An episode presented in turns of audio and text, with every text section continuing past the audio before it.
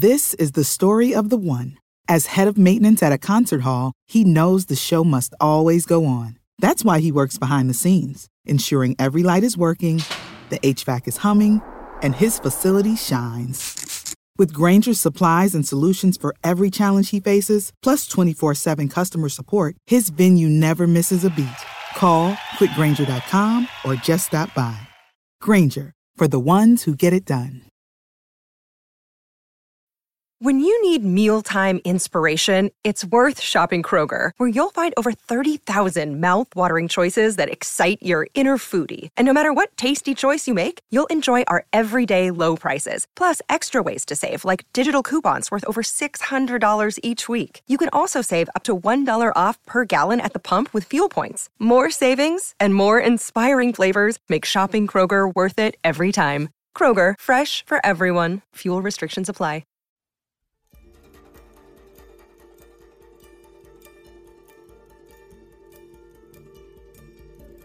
Hello again, friend.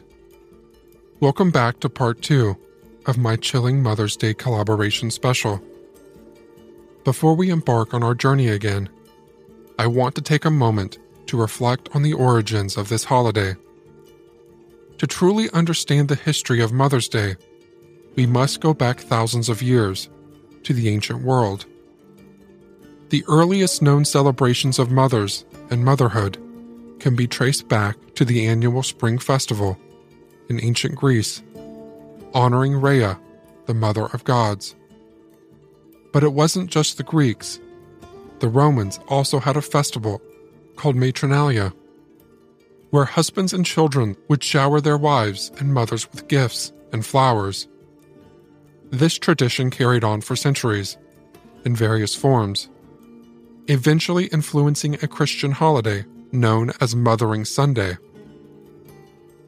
Mothering Sunday was celebrated in Europe, particularly in the United Kingdom, on the fourth Sunday of Lent. This was a time when people would return to their mother church, the church where they were baptized and grew up attending. Families would reunite, and children would often bring gifts, such as flowers or small tokens, for their mothers. But what about modern Mother's Day? For that, we must turn to the early 20th century and the efforts of a woman named Anna Jarvis. Anna Jarvis was the daughter of Anne Reeves Jarvis, a social activist and community organizer who worked hard to improve the lives of women and families. After her mother's death in 1905, Anna sought to create a day that would honor the sacrifices mothers made for their children. In 1908, Anna held the first Mother's Day celebration at a Methodist church in Grafton, West Virginia.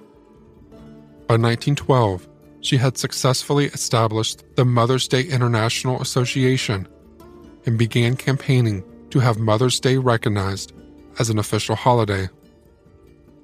Her hard work paid off, and on May 9, 1914, President Woodrow Wilson signed a proclamation designating the second Sunday in May as a national holiday to honor mothers. Mother's Day had officially become a part of American culture.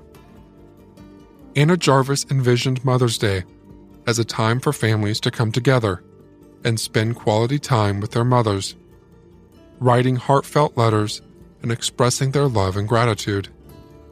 However, she became disillusioned with the commercialization of the holiday as it grew in popularity.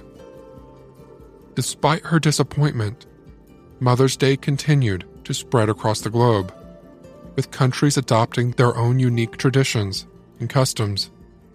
So, as we celebrate Mother's Day this year, let's remember its roots and honor the sacrifices of mothers everywhere and take the time to truly appreciate the love and dedication they show us every day. Now, let's get into the adventure.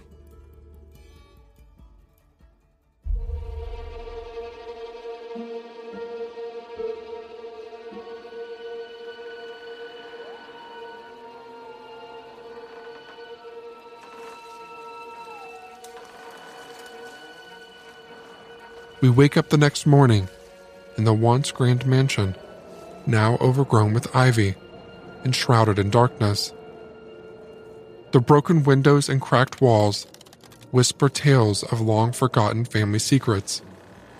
It's here that we meet Esther, who tells a shocking story from her podcast, Once Upon a Crime.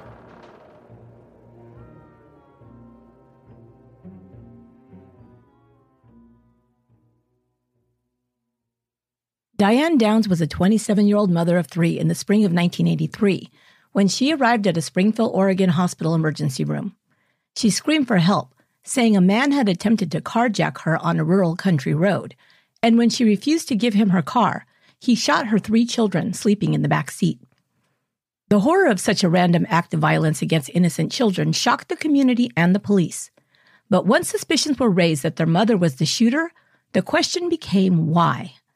What would cause a mother to murder her children? The answer was as cold blooded as it was shocking.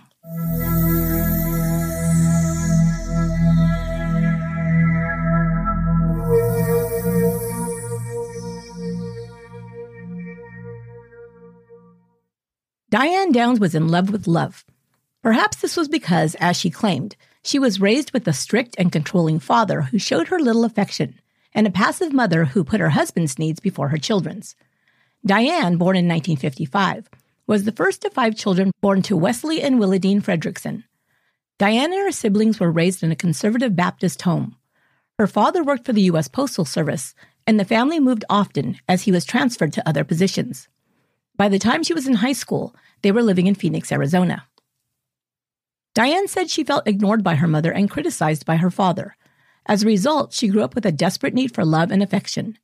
Diane didn't make friends easily and described herself as an ugly duckling as a child.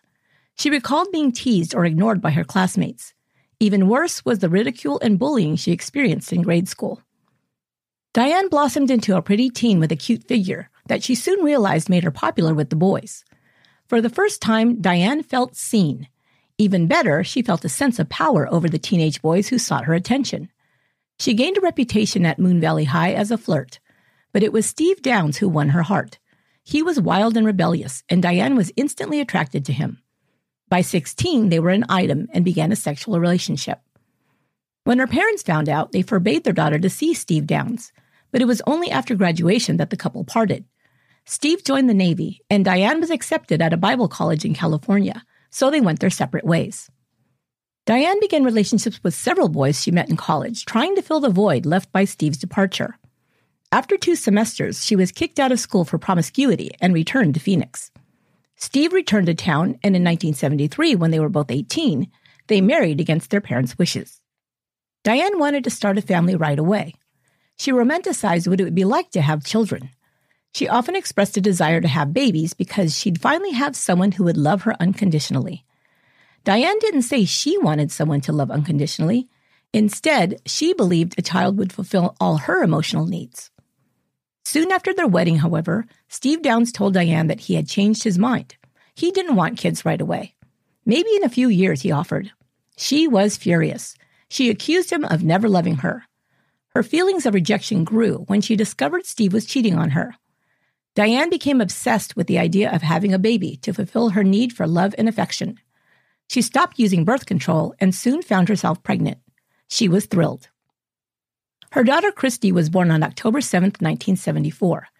Diane said she experienced real love for the first time in her life when her daughter was born. But the reality of having a baby soon set in, and Diane became exhausted and disillusioned about being a mother. She and Stephen frequently argued about the stress of raising a child with limited resources. Still, Diane continued to chase the high she got from being pregnant and giving birth. While pregnant, the pretty blonde, who still looked like a teenager, received a lot of attention. Strangers congratulated her. Her family asked about her health and gave advice. She lapped it all up and craved more. Diane became pregnant again, and her daughter Cheryl Lynn was born in 1976. Cheryl was colicky and cried constantly.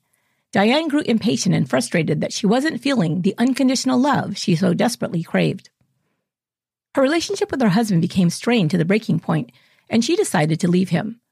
So the timing was terrible when she discovered she was pregnant for the third time. Unwilling to stay in the relationship, Diane felt her only option was to terminate the pregnancy.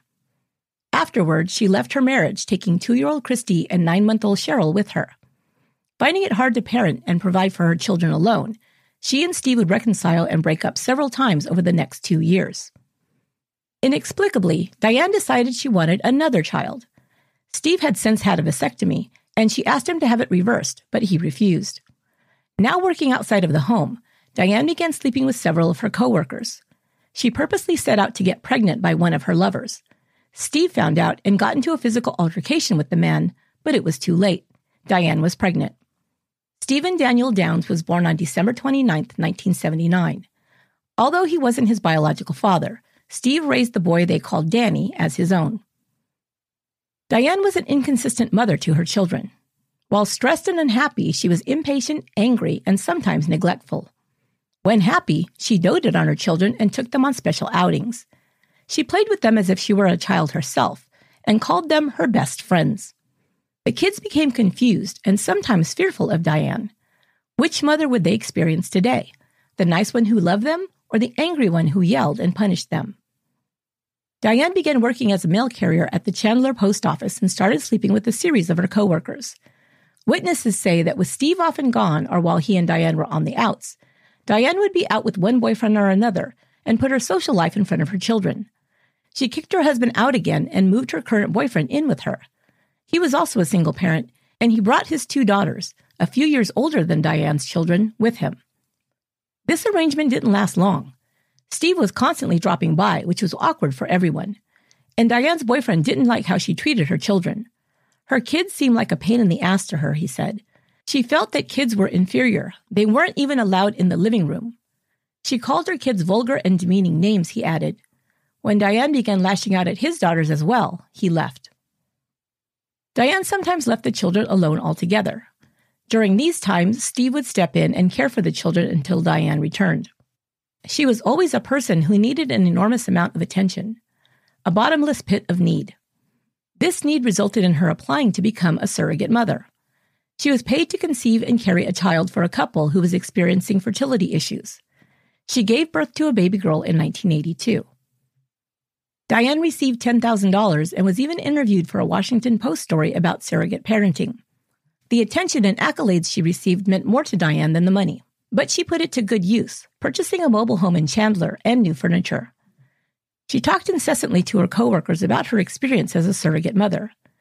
These people needed me. It made me somebody, Diane said. When she returned to work at the post office after the baby's birth, she set her sights on one man in particular. Robert Knickerbocker, or Nick, as Diane called him, was a married man with whom she began an affair in the summer of 1982. He tried to keep things discreet, but Diane immediately fell for him, and everyone knew she was not only sleeping with Nick, but obsessed with him. He told her he didn't want kids around while they were together, saying it was wrong. She accommodated this request, pawning the children off to their father, neighbors, or other relatives while she was engaged in her secret rendezvous with Nick. She began urging Nick to leave his wife and marry her, but he made it clear he had no intention of doing so. She ignored this, believing he'd come around when he realized that it was her he loved. She used sex to keep him coming back, and even while he protested that he would never commit to her, he continued the affair. Diane's mobile home burned down just six months after she purchased it, and arson was suspected.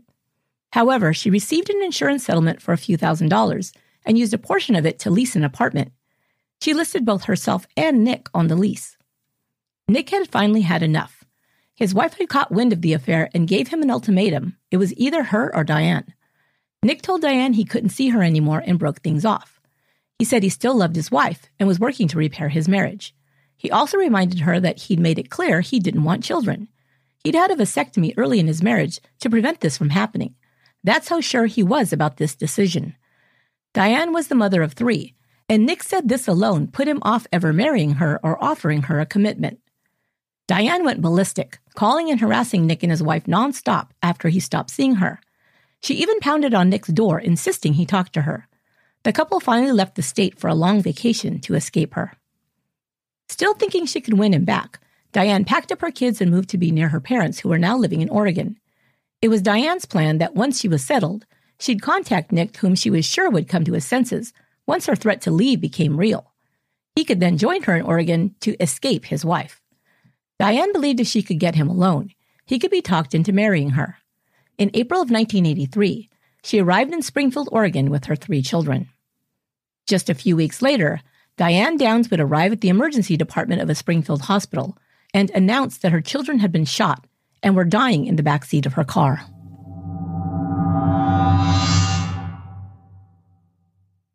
Diane Downs called Robert Knickerbocker, the man she was obsessed with, once she arrived in Springfield, Oregon. She thought he'd miss her and want her back, but Nick told Diane it was over. He wasn't ever moving to Oregon to be with her, period. Not one to give up easily, Diane made one last effort to convince him. A week later, she returned to Arizona and surprised him at work. She made an excuse about needing to return a gold chain he'd given her. She launched into a speech about her love for him and all the plans she'd made for them to be together. I told her I wasn't going to Oregon, Nick told investigators later. I told her I just didn't want to be a daddy. Then he drove off in his mail truck. That was the last time he saw her. A few days later, on the evening of May 19, 1983, a small red sports car screeched to a halt at an emergency room entrance of the McKenzie Willamette Hospital in Springfield. Nurses came running and saw a young blonde woman standing outside of her car. Someone just shot my kids, she told them. When they peered into the car, they saw two small bodies slumped in the back seat.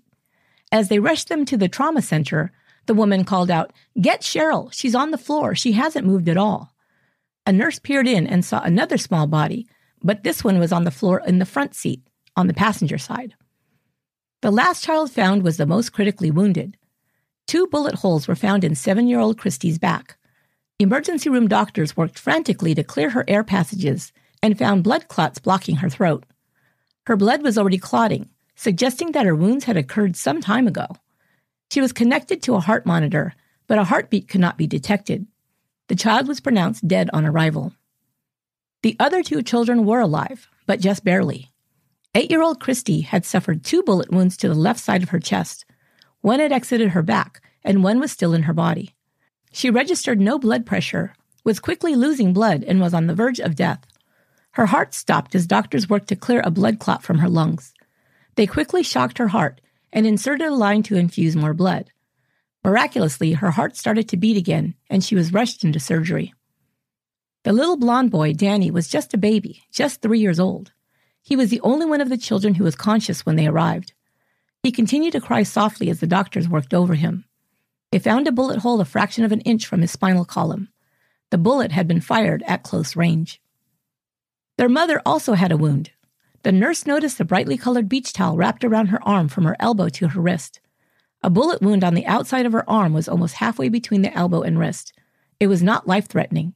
It was cleaned, disinfected, and wrapped in a bandage.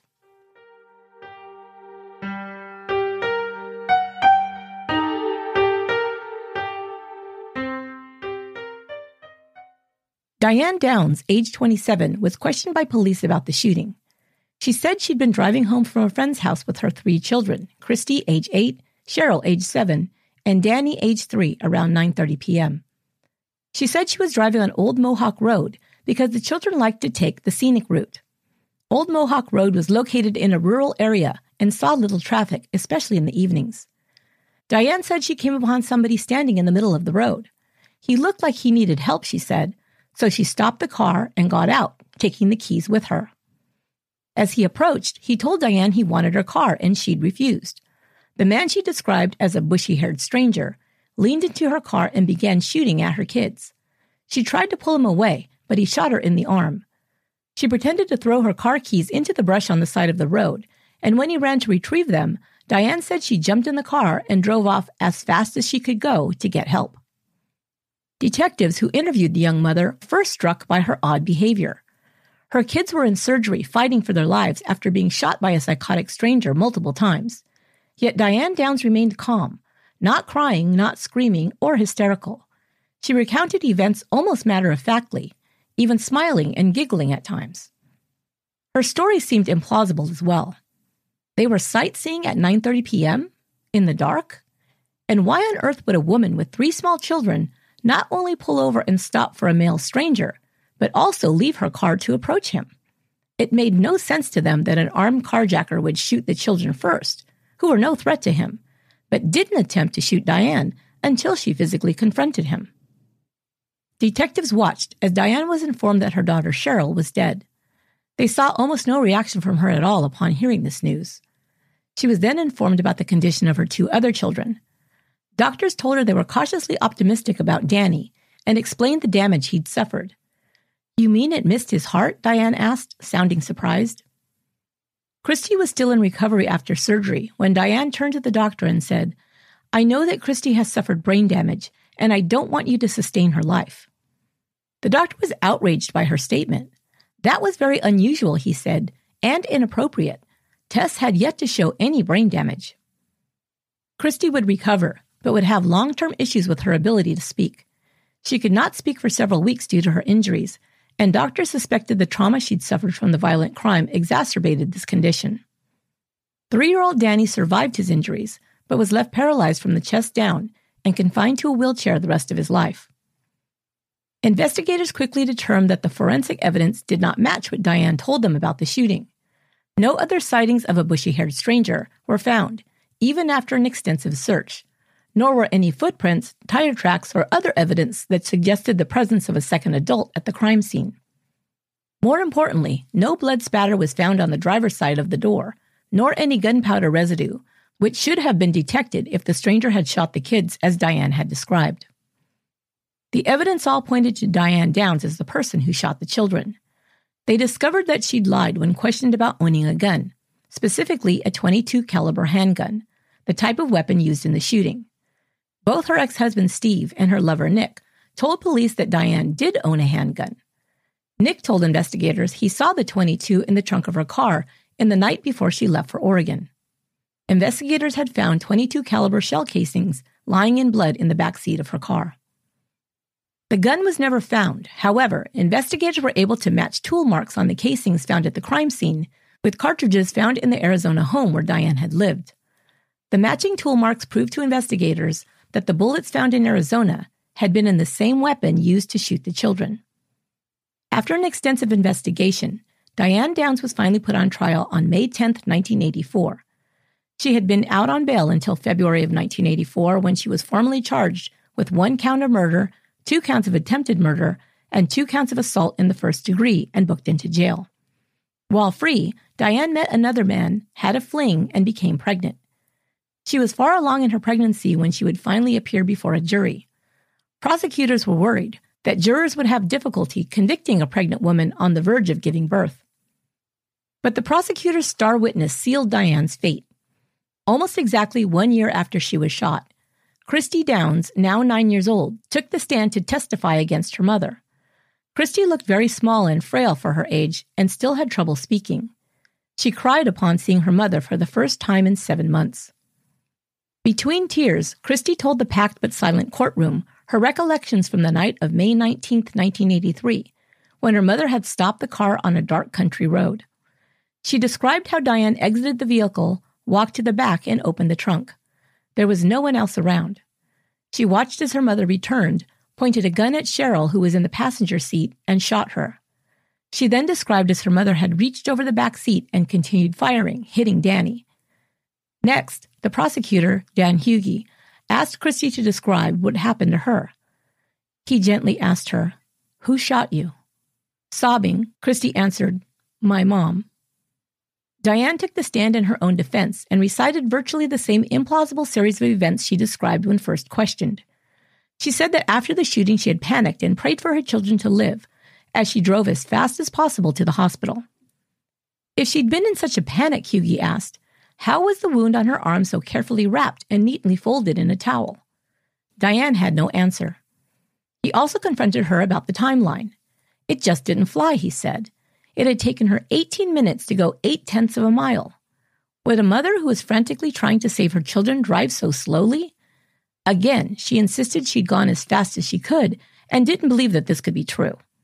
Witnesses, however, confirmed it, testifying that they saw the small red car being driven at such a slow rate that they remembered it clearly. Investigators read from Diane's diary, in which she'd written about Robert Knickerbocker, her affair with him, and her desperate need to win him at all costs. She penned letters never mailed to Nick, in which she promised that if he moved to Oregon and married her, her kids would, quote, not be a problem. They will not be in the way, end quote. Investigators also presented a psychological assessment that had been done when Diane applied to be a surrogate. The psychologist reported that Diane could shut her emotions down at will, like flicking off a light switch. He also diagnosed her with histrionic personality disorder, a personality disorder characterized by excessive attention seeking, including inappropriately seductive behavior and an excessive need for approval. People diagnosed as histrionic are described as lively, dramatic, and flirtatious, with exaggerated behavior and emotions, and who crave constant stimulation. One interesting observation the term surrogate actually means substitute. Diane was an expert on substituting. She substituted the love she received from her children for the love she felt was missing in her marriage. She substituted the easy attention she received from men for the attention she thought she'd missed out on as a child. Finally, she attempted to substitute the lives of her children for the affection of one man. The jury returned its verdict on June 17, 1984. They found Diane Downs guilty of one count of murder, two counts of attempted murder in the first degree, and two counts of first degree assault. Guilty on all charges. Ten days later, she gave birth to a baby girl who was placed for adoption after the biological father signed documents releasing his claim on the child. Diane was sentenced to life plus 50 years, with a 25 mandatory minimum sentence.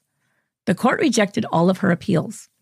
It was determined by the parole board that her first eligibility to apply for release would not be until 2009. In 1987, Diane Downs scaled a prison fence and escaped. She was on the run for 10 days with the help of another prisoner's husband, whom she seduced and who'd agreed to provide her a hideout. She was caught, and five years were added to her sentence.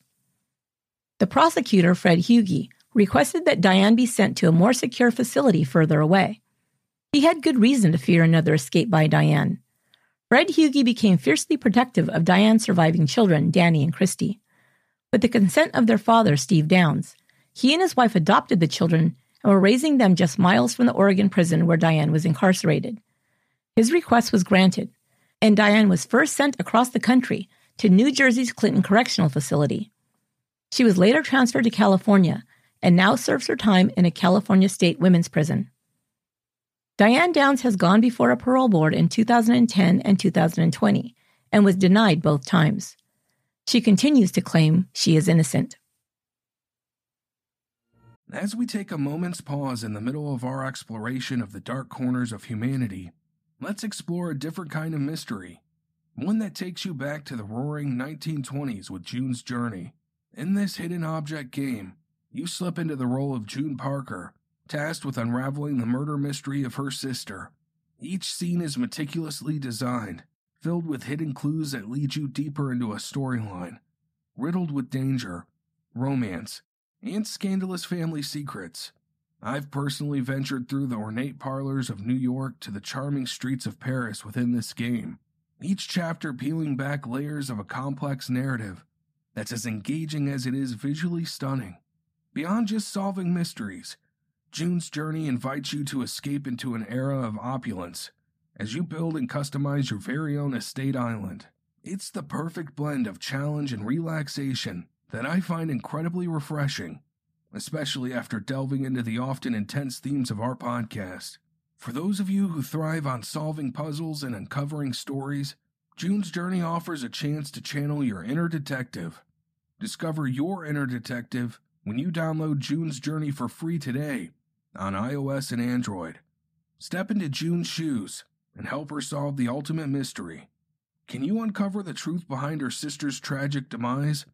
Now, let's dive back into our own mysterious journey here on Obscura.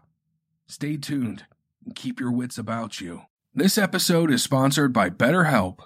As we navigate the complex narratives of true crime, it's clear that life's stressors both big and small, can accumulate, affecting our daily lives and mental health. It's important to have a space to voice these concerns, to unravel the personal mysteries we carry within us. Therapy offers a safe space to do just that. It's not only for moments of crisis, but for anyone aiming to foster better coping skills, set healthy boundaries, and ultimately thrive. BetterHelp facilitates this by providing online therapy that's tailored to your schedule, making it both convenient and flexible. With BetterHelp, starting therapy is straightforward. Fill out a brief questionnaire and get matched with a licensed therapist. If you find your needs aren't being met, you can switch therapists at any time without any additional charges, ensuring you find the right fit for your journey. If you've been considering therapy or curious about how it can help, give BetterHelp a try. Take a moment. Visit betterhelp.com slash obscura today to get 10% off your first month. That's betterhelp, H-E-L-P dot com slash obscura. Take a moment to support your mental health. Why are so many dogs suffering from health issues?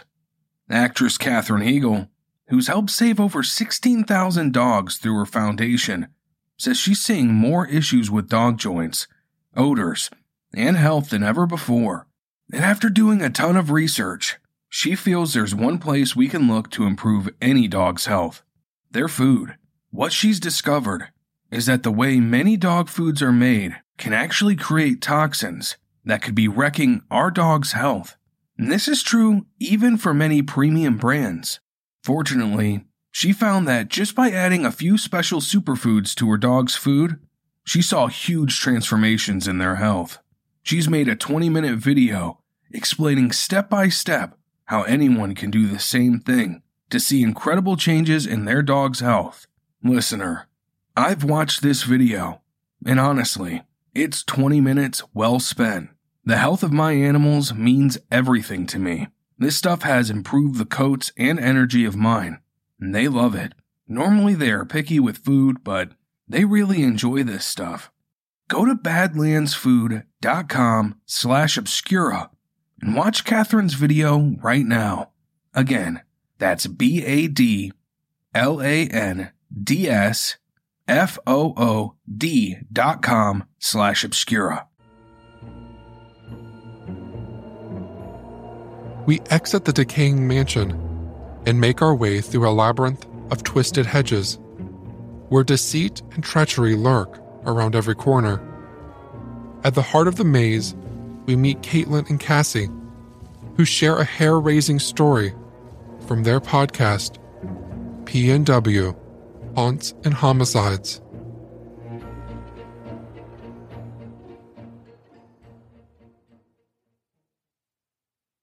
Usually, neither one of us can handle the other one's topic. It's true. Like today, that's why I won't be talking that much. You're going to hear a lot from Caitlin. Just know the look on my face won't be pleasant. that's fine. Many of us, if we choose to or are able to celebrate Mother's Day, we do that by sending our mom a card or maybe some flowers, you know, if we're not close enough to actually visit. Since my mom lives in the area, we love to do brunch. It's a nice, relaxing way to do something everyone can enjoy for the occasion. Ooh, I think of mimosas, Mimosa. crepes. But because this isn't a podcast about brunch, in May of 2015, not everyone would be able to celebrate the way they might wish, particularly in the somewhat rural Oregon areas of Colton and Estacada. Joshua Lee Webb was 36 years old at the time, living in a pole barn on his parents' property where the Webb family home was, doing odd jobs in the small community of Colton. His parents, Tina Marie and David Webb, were aware of only some of his struggles. He had problems with his vision, and though he was considered kind of a weirdo around town, I'm a weirdo. not this kind of weirdo. He was generally thought to be nonviolent. However, concerning his mental health issues that they were perhaps unaware of, at least in part, they would not remain hidden forever. Later, a number of bizarre accounts about his state of mind and behavior would come to light. Like that he thought his girlfriend was trying to inject him with something in an effort to kill him. Then there was the truly bizarre claim that Fox TV was trying to own him. What? I'm not exactly sure what that means. He also believed that something in the family home wasn't quite right. Him? He was said to believe that there was a recording device present, something like a black box in the garage, just capturing all of the day to day goings on. That's like really extreme. Eventually, his physical appearance began to deteriorate, not the least of which he had some very unusual looking eyes, very unsettling.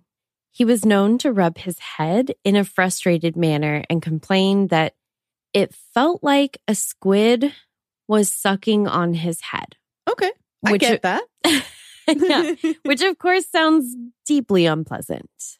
His mother expressed concern to other family members about his mental health, and Joshua himself seemed to be aware that what he was experiencing was not normal. And at times, he even expressed concern that he might harm himself or others. he had that much self awareness. I feel like he was just feeling like he's very much out of control in his own body and mind. He voluntarily turned over firearms and destroyed knives that he had previously possessed. He went so far as asking his girlfriend to move back to the East Coast in order to keep her away from him. On May 13th, according to his father, they had a conversation before Joshua went to bed and his father could tell that he was taking the breakup really hard. He didn't know any particular red flags or warning signs, though. Breakups are hard, so he really didn't give that conversation another thought. Yeah, that sounds pretty legit. Joshua took it a step further when he also falsely reported himself as a murderer to two different police agencies in an effort to be taken into custody. If that isn't the biggest cry for help, On Mother's Day, fears that perhaps they couldn't admit even to themselves would burst forth into reality when Joshua's sister arrived at the Webb family home along with her children to celebrate with the family. She was immediately alerted to the fact that something was very wrong when she sadly found Joshua's dog stabbed to death in the kitchen. no. What? I know. I'm really praying that her kids didn't see that, I hope not. That's so Yeah. sad.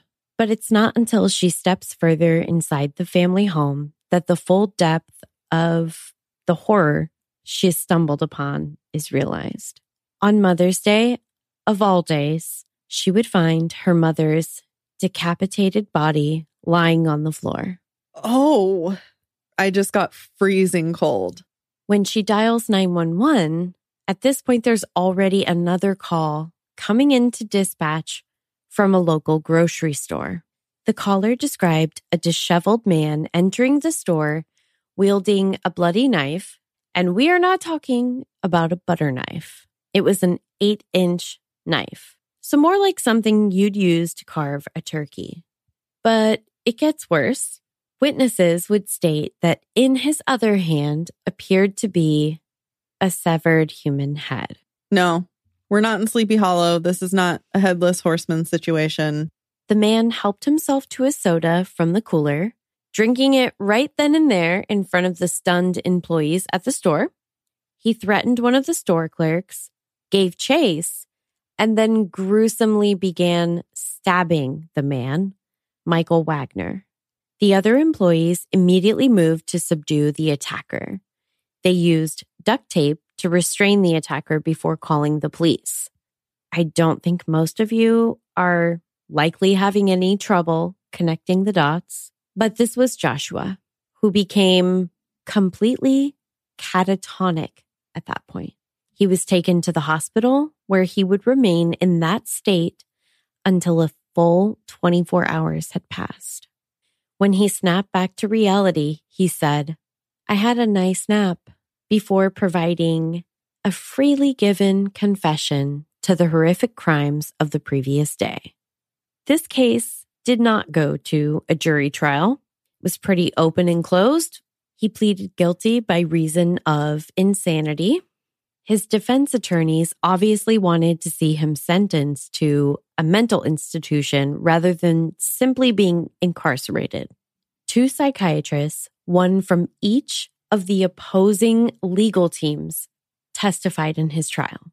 They agreed that this was the correct course of action, as both confirmed a diagnosis of schizophrenia and psychosis.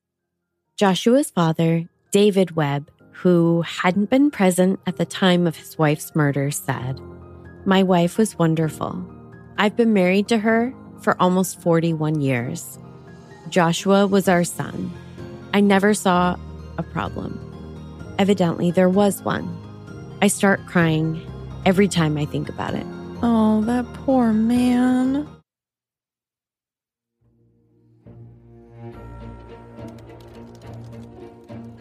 As we emerge from the dark labyrinth, we find ourselves in a decrepit greenhouse where the wilted plants and shattered glass hint at a once thriving sanctuary of life.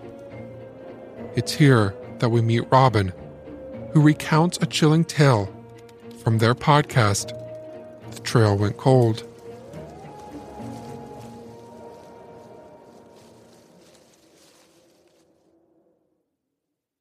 So there are a lot of diabolical mothers out there who have murdered or attempted to murder their own children, but I doubt you'll find too many crazier examples of this than Audrey Marie Hilley. I first learned about this story in 1991 when Unsolved Mysteries put together a special episode titled Diabolical Minds, which attempted to perform an in depth exploration into the mind of a psychopath. And even though the saga of Audrey Marie Hilley was technically not an unsolved mystery per se, I can see why they decided to put together a lengthy segment about her story since, well, it's batshit insane. Audrey Marie Hilley, who went by her middle name, lived in Anniston, Alabama with her husband Frank and their children, Mike and Carol. And even though Frank had a good job and they seemed like an ideal family, there was something much darker beneath the surface. Marie frequently cheated on her husband and spent money excessively, so she eventually decided to utilize a popular practice for psychopaths who experience financial problems take out an insurance policy on a loved one and kill them.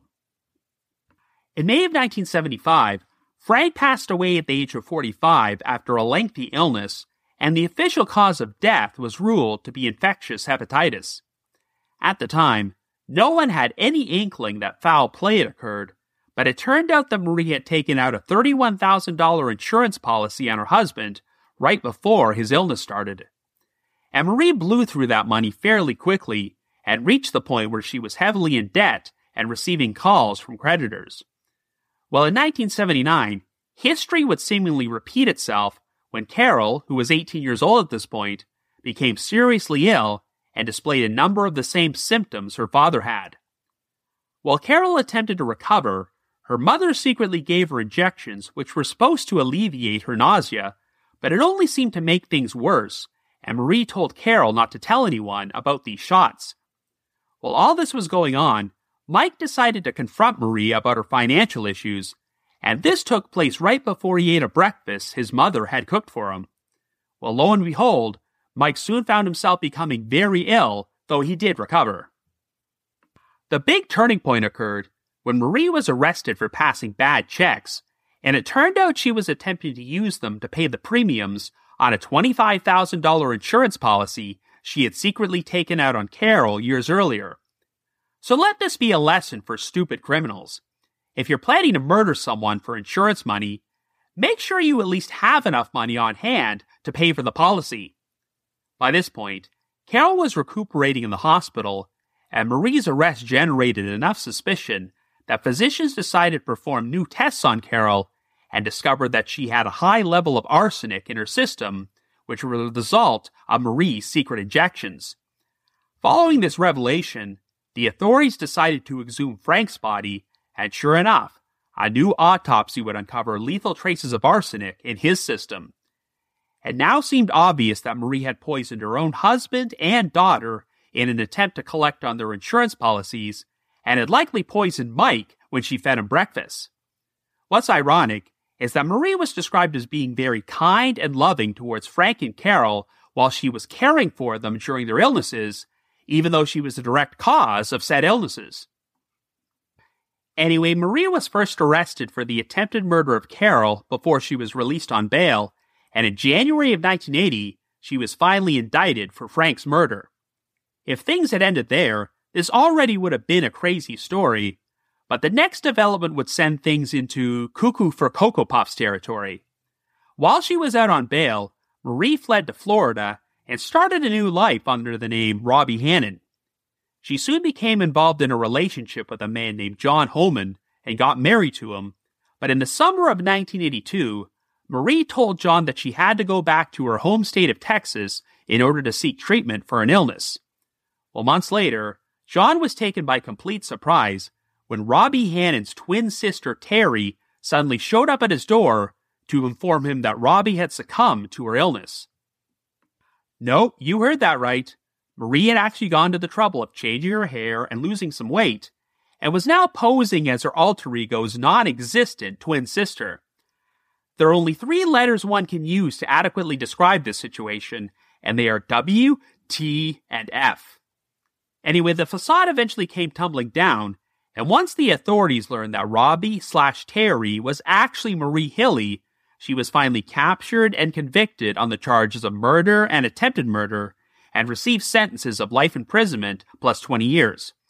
In February of 1987, Marie was granted a three day furlough from prison in order to visit John, who remarkably had still decided to stay married to her. But she used this opportunity to attempt an escape and spent the next few days hiding out in the woods. Unfortunately for her, the terrible weather and freezing temperatures caused her to succumb to hypothermia at the age of 53. So I guess it's only appropriate that the saga of Marie Hilley ended in a very unconventional fashion. So happy Mother's Day, everyone. And if any of you out there have mothers who have been giving you secret injections and asking you not to tell anyone, run.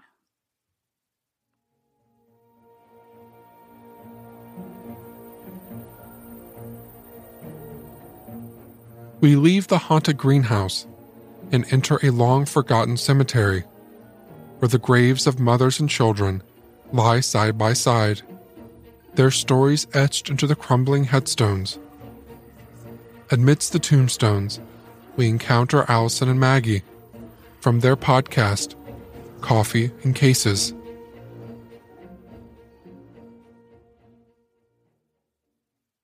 The Christmas tree lights were gleaming and they were illuminating the wrapped gifts sitting in the corner of the room in 23 year old Stanley Anita Moore's home at 2249 Lafayette Street in Denver, Colorado during the early morning hours of Monday, December 13th, 1971.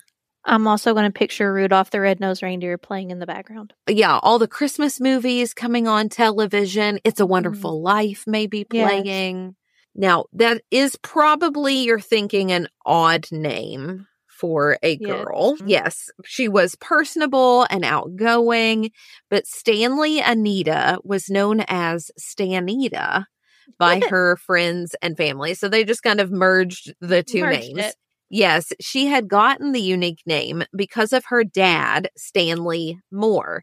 So he and Stanita's mother had already had three children, all girls. And now, in his wife's fourth pregnancy, he was desperate for a little boy. So when their fourth child was another girl, he decided to pass along his name to her anyway calling her Stanley after himself, Anita. I kind of like it though. Mm-hmm. And her parents did go on to have boys. So he was a little premature in passing along the name. But yeah, it's very unique. And Stanita was fierce in a way that all of the best people are.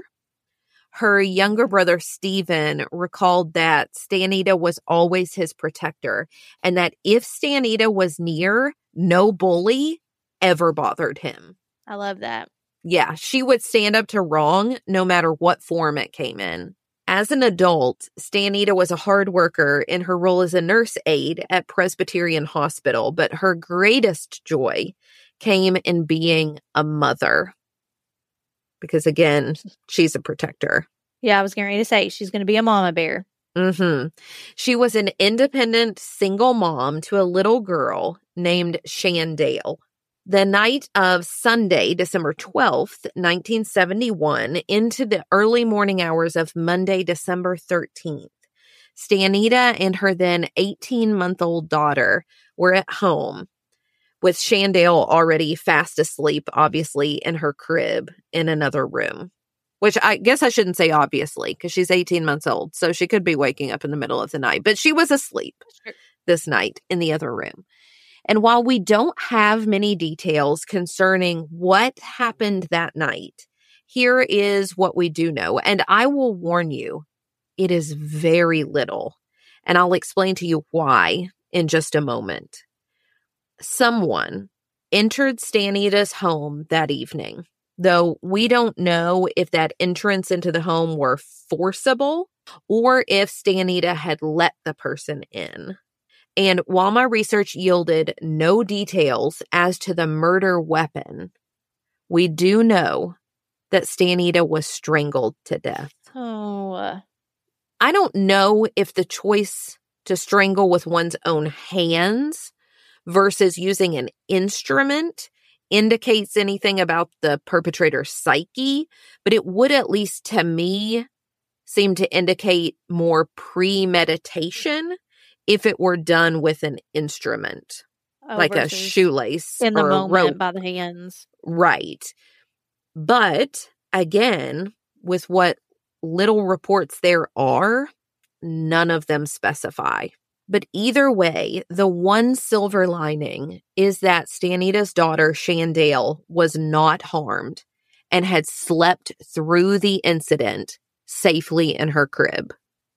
That is a silver lining for sure. We do know that Stanita's family received a call in those early morning hours of December 13th telling them that something horrific had happened and that they needed to rush to Stanita's home right away. But again, we don't know who called them to tell them that they needed to come over, who called the police. None of those details have been shared, but they couldn't believe what had happened. In the aftermath, Shandale was adopted by one of Stanita's sisters, and despite all of the horrors that had already happened in her young life, the family made it their mission to counteract those horrors with a continual outpouring of love over the years to Shandale. Now, as I just mentioned, there is a lot of information that is missing. Mm-hmm. Key questions still unanswered. Important details non existent. This is partly due to the fact that the police files for the case no longer exist in their entirety. Well, how did that happen? So the family just recently discovered that, you know, so much of the documentation has been missing. And they recently discovered that it has been missing for at least a decade. Wow. I don't Mhm. understand. We've talked about that on our show before being discarded or things disappearing. I don't understand mm-hmm. how that happens. So here's how they explained it. In the Nine News Want to Know series, Doug Schepman, a spokesperson for the Denver police, stated that all that remains from the file is an autopsy report, a few handwritten notes from the crime lab, and a short entry of the crime in the police ledger. That's all that still Okay. exists. But that should be enough to at least let us know I would imagine some indication of how the strangulation Oh, for sure. was enacted. The rest of the police files' whereabouts, though, well, your guess is about as good as theirs. According to Kevin Vaughn's article for Nine News that was published on February 24th, 2023, Stanita's sister was told in a discussion with detectives that the files had been destroyed in a fire at the police station years prior. However, spokesperson Schepman wrote an email to that same reporter, Vaughn, noting that, uh, well, they may just as likely have been destroyed by water damage, they could still be available, but just accidentally uh-huh. misfiled somewhere else in the archives. Or even that a detective had checked out the files to work on the case ah. years ago and just never returned them. Okay, but I think at least that one you would have record of the detectives I would checking out hope. files. I would hope. As we know, a lot of cold cases have breaks because the stories remain in the public consciousness. Unfortunately, that didn't happen in Stanita's case, which received only a couple of articles at the time, including one that ran on April 9th, 1972, called Who Killed Mother of Sleeping Baby? And then nothing. Even now, there is little information to help keep the story alive, only a handful of articles. And with that, I've pretty much given you all of the information that has been shared. Wow. That is why you, as the listener, are even more important. Just because we don't have a lot of information to share doesn't mean that these stories don't need to be shared. Despite the bleak outlook, there can still be hope, even though it has now been more than 50 years since the crime occurred. In Kevin Vaughn's article in Nine News, Shandale said of her mother, quote, I don't get to know her, but I wish I could have, end quote. That kind of loss is heartbreaking. Mm-hmm. However, while Shandale doesn't have memories of her mother's kindness and love, she can feel the outpouring of it from others who are willing to share her mother's story and to push for answers. And answers are still possible. When you need mealtime inspiration, it's worth shopping Kroger, where you'll find over 30,000 mouthwatering choices that excite your inner foodie. And no matter what tasty choice you make, you'll enjoy our everyday low prices, plus extra ways to save, like digital coupons worth over $600 each week. You can also save up to $1 off per gallon at the pump with fuel points. More savings and more inspiring flavors make shopping Kroger worth it every time. Kroger, fresh for everyone. Fuel restrictions apply. Save big on your Memorial Day barbecue, all in the Kroger app. Get three pound rolls of juicy 80% lean ground beef for $3.49 a pound with a digital coupon. Then get select varieties of flavorful Powerade, Body Armor Super Drink, or Arizona tea for 77 cents each, all with your card. Shop these deals at your local Kroger today, or tap the screen now to download the Kroger app to save big today. Kroger, fresh for everyone. Prices and product availability subject to change. Restrictions apply. See site for details.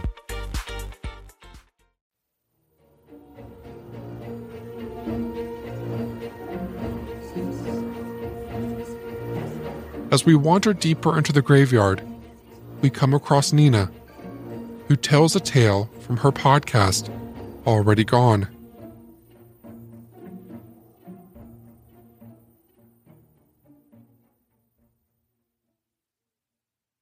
There are a lot of terrible ways to die cancer, drowning, and Alzheimer's related illness.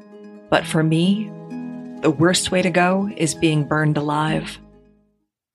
David Cole and Timothy Fowler were close friends from Deerfield, a small town in Lenawee County, Michigan. Deerfield is a very small town, and it's located about 60 miles southwest of the city of Detroit. In the spring of 1982, David and Tim were nearing the conclusion of their sophomore year of high school. The two spent a lot of time together and they loved working on cars. Their dream was to open an auto shop after high school, a place where they could earn money doing what they loved. Their families described the boys as good kids who stayed out of trouble. Saturday, May 8th, 1982, the day before Mother's Day. David's mom and stepdad are off to West Virginia. They're visiting relatives. David invited Tim over to spend the night at his parents' farmhouse just a few miles outside of Deerfield. But both David and Tim's parents were reluctant to allow a friend to stay over because of the lack of parental supervision. However, the boys were persistent and their parents gave in. Tim went to David's farmhouse for the night. But on Mother's Day, May 9th at approximately 12:45 a.m., firefighters are called to the farmhouse. When they arrive, the wooden structure is engulfed in flames. When the fire is extinguished and the smoke clears, a horrifying discovery is made. The bodies of David and Tim are found on the first floor, locked inside of a windowless bathroom. The boys were still dressed in street clothes, leading investigators to believe that they were awake when the fire started. Evidence at the scene made it look like a person or persons came to the home and forced the boys into the bathroom, locking the door from the outside, trapping them in a small, windowless room. This person or persons then poured gasoline on the floor of the home and lit a match. The gasoline appeared to have come from a can that was usually kept out in the barn. During their investigation, officers found the nearly destroyed can in the remnants of the fire, along with the bodies of Tim and David.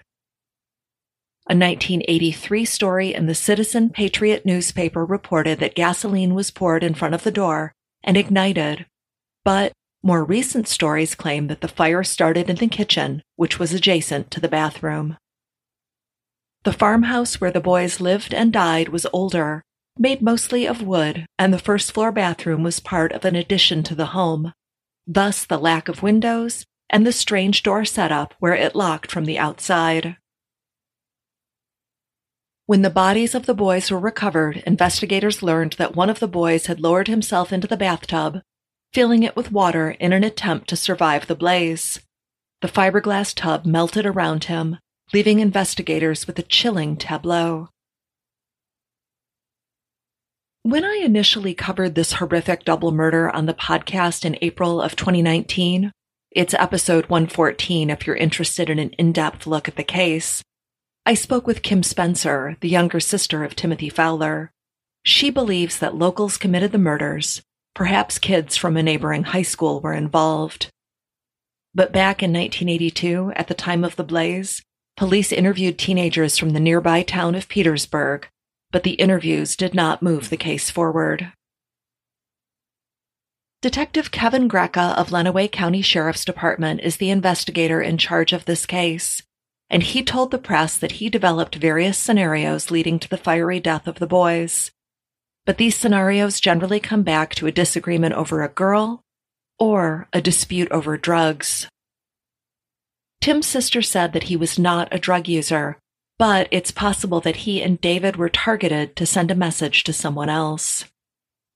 Listeners, it's my understanding that some of the people police looked at in this case have since passed away, and that another potential suspect is in prison on charges unrelated to the Mother's Day murders. Police believe that even today there are people in the area with knowledge of who started the fire that led to the deaths of two children. With the right information, Detective Greca is confident that this case is solvable.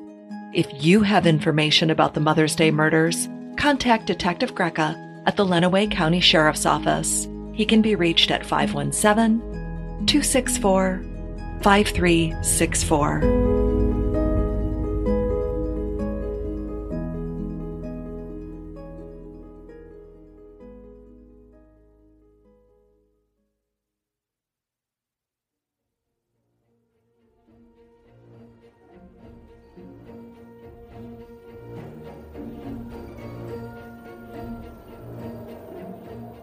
As we continue to explore the long forgotten cemetery, we notice a secluded corner shrouded in creeping ivy and overgrown plants. Here, we encounter Alicia and Sierra, who share a chilling tale from their podcast, Twisted and Uncorked. Hello, everybody. I am Alicia. And I am Sierra. And we have a story for you. In honor of this Mother's Day episode, we will be telling you about Ma Barker. She was the matriarch of the Barker Karpie gang that operated during the 1900s in Chicago. After her husband of 35 years leaves the family, Kate, Ma, Barker, was left to her own devices and encouraged her son's criminal lifestyle. She became the alleged mastermind behind all of the activity that the gang got up to. Like all good stories, though, we have to go back to the beginning. Kate Barker was actually born Arizona Donnie Clark on October 8th, 1873, in Ash Grove, Missouri. Her parents, John and Emmeline Clark, affectionately called her Ari. Love the name Arizona and Ari and Emmeline. Just putting it Same. up I there. was going to say the same. In 1892, she married George Barker, and they went on to have four sons together Herman in 1893, Lloyd in 1897, Arthur in 1899, in, and Fred in 1901. George would take any job that he could to support his large family, even if all of them weren't the best paying, in order to put food on the table. His jobs would range from a service engineer to a clerk. Kate stayed at home and cared for the boys and the home, and in 1910, one of George's jobs brought the family to Oklahoma. Hopefully, it was better paying. Most people would focus on settling their roots, continuing to live the all American dream, you know, but this was right around the time that the Barker children started committing crimes in order to make money for the family. They were repeatedly involved in various gang activity, and the seriousness of their crimes would only escalate as they got older. In 1927, Herman died during a robbery shootout. He shot an officer point blank in the mouth and then turned the gun to himself, knowing full well that guns would soon be on him. That or he just didn't want to go to jail. The motive behind this action is unclear. Goodness. But after the death of Herman, Mr. Barker was crushed, and he couldn't stand that his family was living this way, with his wife Kate knowing all about it. He left the family to avoid connection with the criminal lifestyle of his wife and children. From 1928 to 1931, the Barker boys were in prison, and with no one to do her bidding for her, Ma Barker lived a life of poverty, often turning to sex work for income. In 1931, when Fred Barker was released from prison, he founded the Barker Carpy gang with former prison inmate and friend Alvin Carpy. On December 9, 1931, Fred and Alvin killed Sheriff Roy Kelly in Missouri during a robbery which forced Ma and the rest of the gang to flee Oklahoma. A manhunt ensued for Fred and Alvin, with Ma listed as an accomplice. When Arthur was released from prison in 1932, he quickly joined the gang. So, no prison reform at all here from anyone, it seems. Right? Just from crime to crime to jail to crime. The group would be on the run, committing crimes throughout St. Paul, Minnesota, and Chicago, Illinois, over the next few years, looking over their shoulder constantly for police out for them. Tabloids began portraying Ma Barker as a ruthless killer that would plot their crimes out and protect the gang at all costs. From this point up until 1935, the gang was highly sought after by the FBI as well, for obvious reasons. On January 16, 1935, FBI swarmed Ma's house. A tip off to police indicated that family was living in Ocklawaha, Florida. This resulted in a four hour shootout between the Barkers and police because they refused to surrender. Jesus. Alvin Carpy and two of the Barker boys had left the house three days prior for a job, leaving Ma and the youngest of the boys, Fred, alone in the house at the time of the shootout. Once the smoke cleared, both Ma and Fred were dead. Arthur Barker and Alvin Carpy continued the gang despite all of the losses they had experienced thus far, and in November of 1935, the boys robbed a mail train in Ohio. In January 1936, postal inspectors found Alvin Carpy hiding out in New Orleans and he surrendered without a single shot being fired. Clearly, he thought better of his next moves after what happened to Ma and Fred. After this, the Barker Carpy gang was finally dismantled.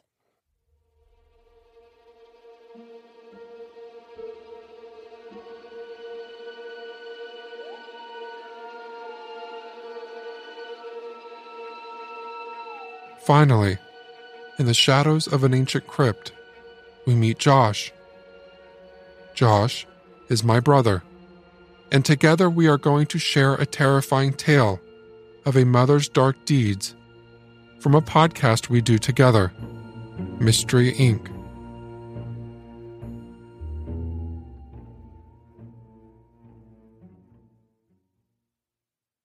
Well, Shane, we have a story about a mother who gave birth to a legend, yet treated her like a machine, programming her daughter to work herself into an early grave.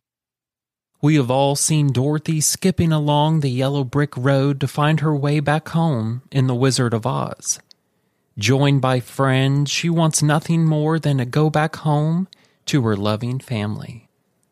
If you know about the fabulously tragic life of Frances Gumm, or her stage name, Judy Garland, I bet she would have opted to stay over the rainbow. Legends never die, but they often grow from unnourished soil. Judy Garland was, is, and will always be mother. But let's learn about the horrible woman who gave birth to her an ex vaudeville actress turned bitter wife and mother who basically sold her daughter to a studio. Her name was Ethel Marion Milne. Without her, we would never have met our beloved Dorothy. But maybe Frances would have lived a longer, happier life without the trauma from her mother remaining with her until her early demise. Frances was born the youngest of three daughters to Francis Gumm and Ethel Milne. When the couple found out they were pregnant for the third time, they panicked due to the financial cost and sought to abort the fetus. After being unable to find someone to do the procedure, the couple, desperate, took matters into their own hands and did everything they could to cause a miscarriage. They already had two girls, and their relationship was rocky, and they often separated. Their efforts went in vain, though, as Frances Gumm was born on June 10, 1922, in Grand Rapids, Minnesota. She quickly became the family favorite, as even at a young age, she had a star presence about her. Ethel had all of her daughters performing as soon as they could walk. Judy first began appearing on stage at the age of only two. This was before child labor laws, but they still wouldn't have applied to the poor girls. Family businesses, entertainment, and paper delivery are, let's say, more than lax about the exploitation of child labor, still to this day. In 1926, the family moved to Lancaster, California for two reasons. One was they were hopeful that they could launch the motion picture career of the sisters, who eventually began using the stage name the Garland Sisters, as their surname Gumm just wasn't glamorous enough. The second reason was to escape the increasing rumors that Judy's father was gay. Well, that explains her panache. By the time Judy was 10, her mother began to increase her workload it was clear to Ethel that all of her hopes lay with her youngest daughter. Ethel began putting all three girls on amphetamines to make them wake up and work. Then she would give them sleeping pills to make them shut off for just a few lucky hours of rest.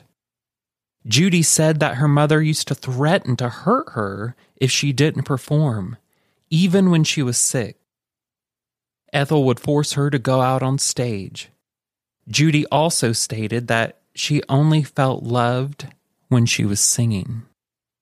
In 1935, Judy's father, Francis, fell ill due to meningitis and died in the hospital, leaving the girls alone with the will of their horrible mother. That made Ethel increase her efforts to push her girls to stardom even more.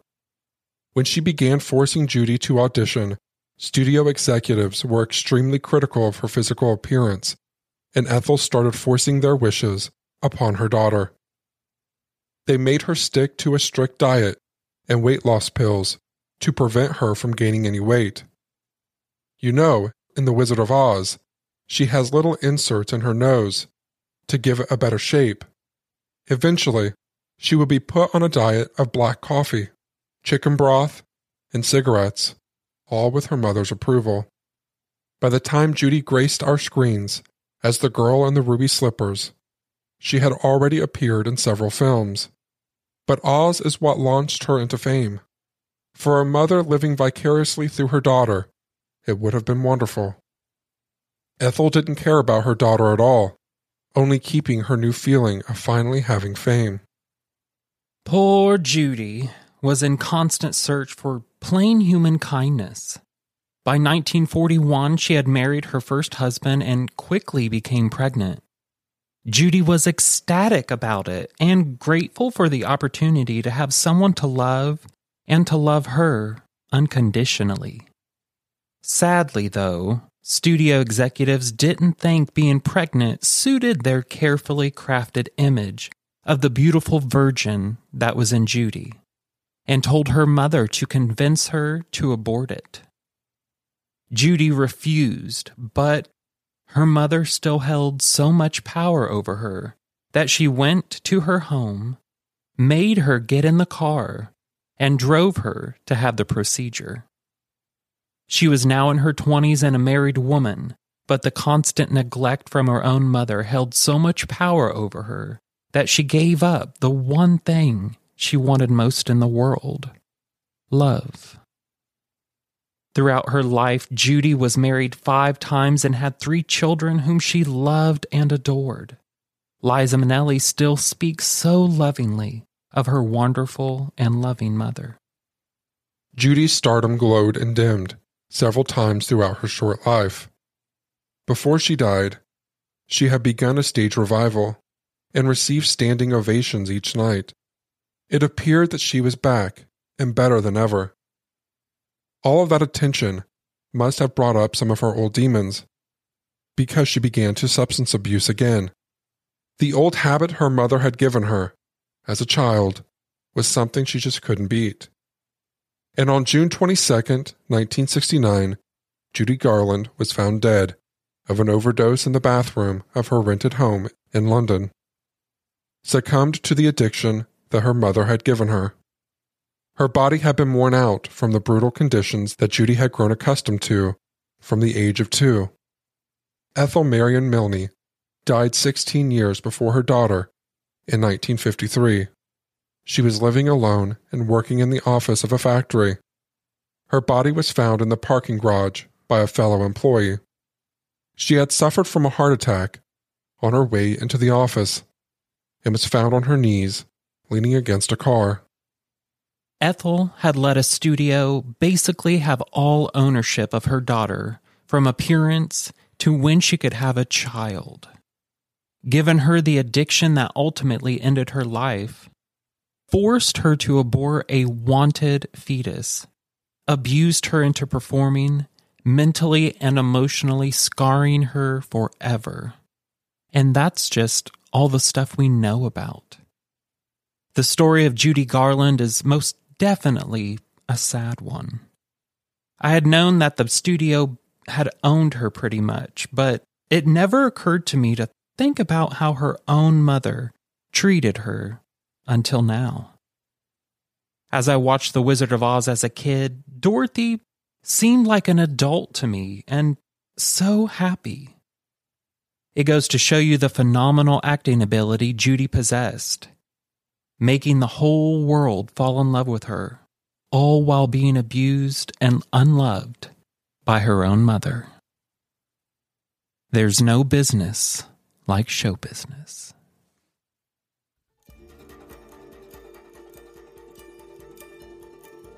Our journey through the hidden recesses of motherhood comes to an end, leaving us with haunting memories and chilling tales as we part ways, remember to cherish the love and sacrifices of the mothers in your life.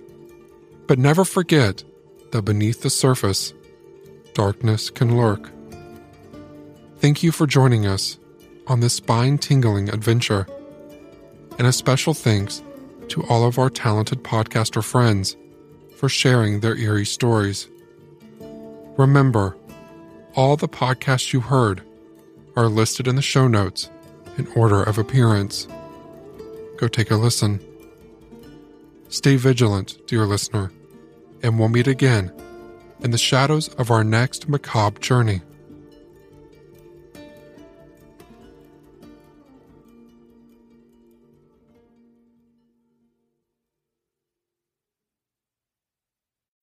When you need mealtime inspiration, it's worth shopping Kroger, where you'll find over 30,000 mouth-watering choices that excite your inner foodie. And no matter what tasty choice you make, you'll enjoy our everyday low prices, plus extra ways to save, like digital coupons worth over $600 each week. You can also save up to $1 off per gallon at the pump with fuel points. More savings and more inspiring flavors make shopping Kroger worth it every time. Kroger, fresh for everyone. Fuel restrictions apply.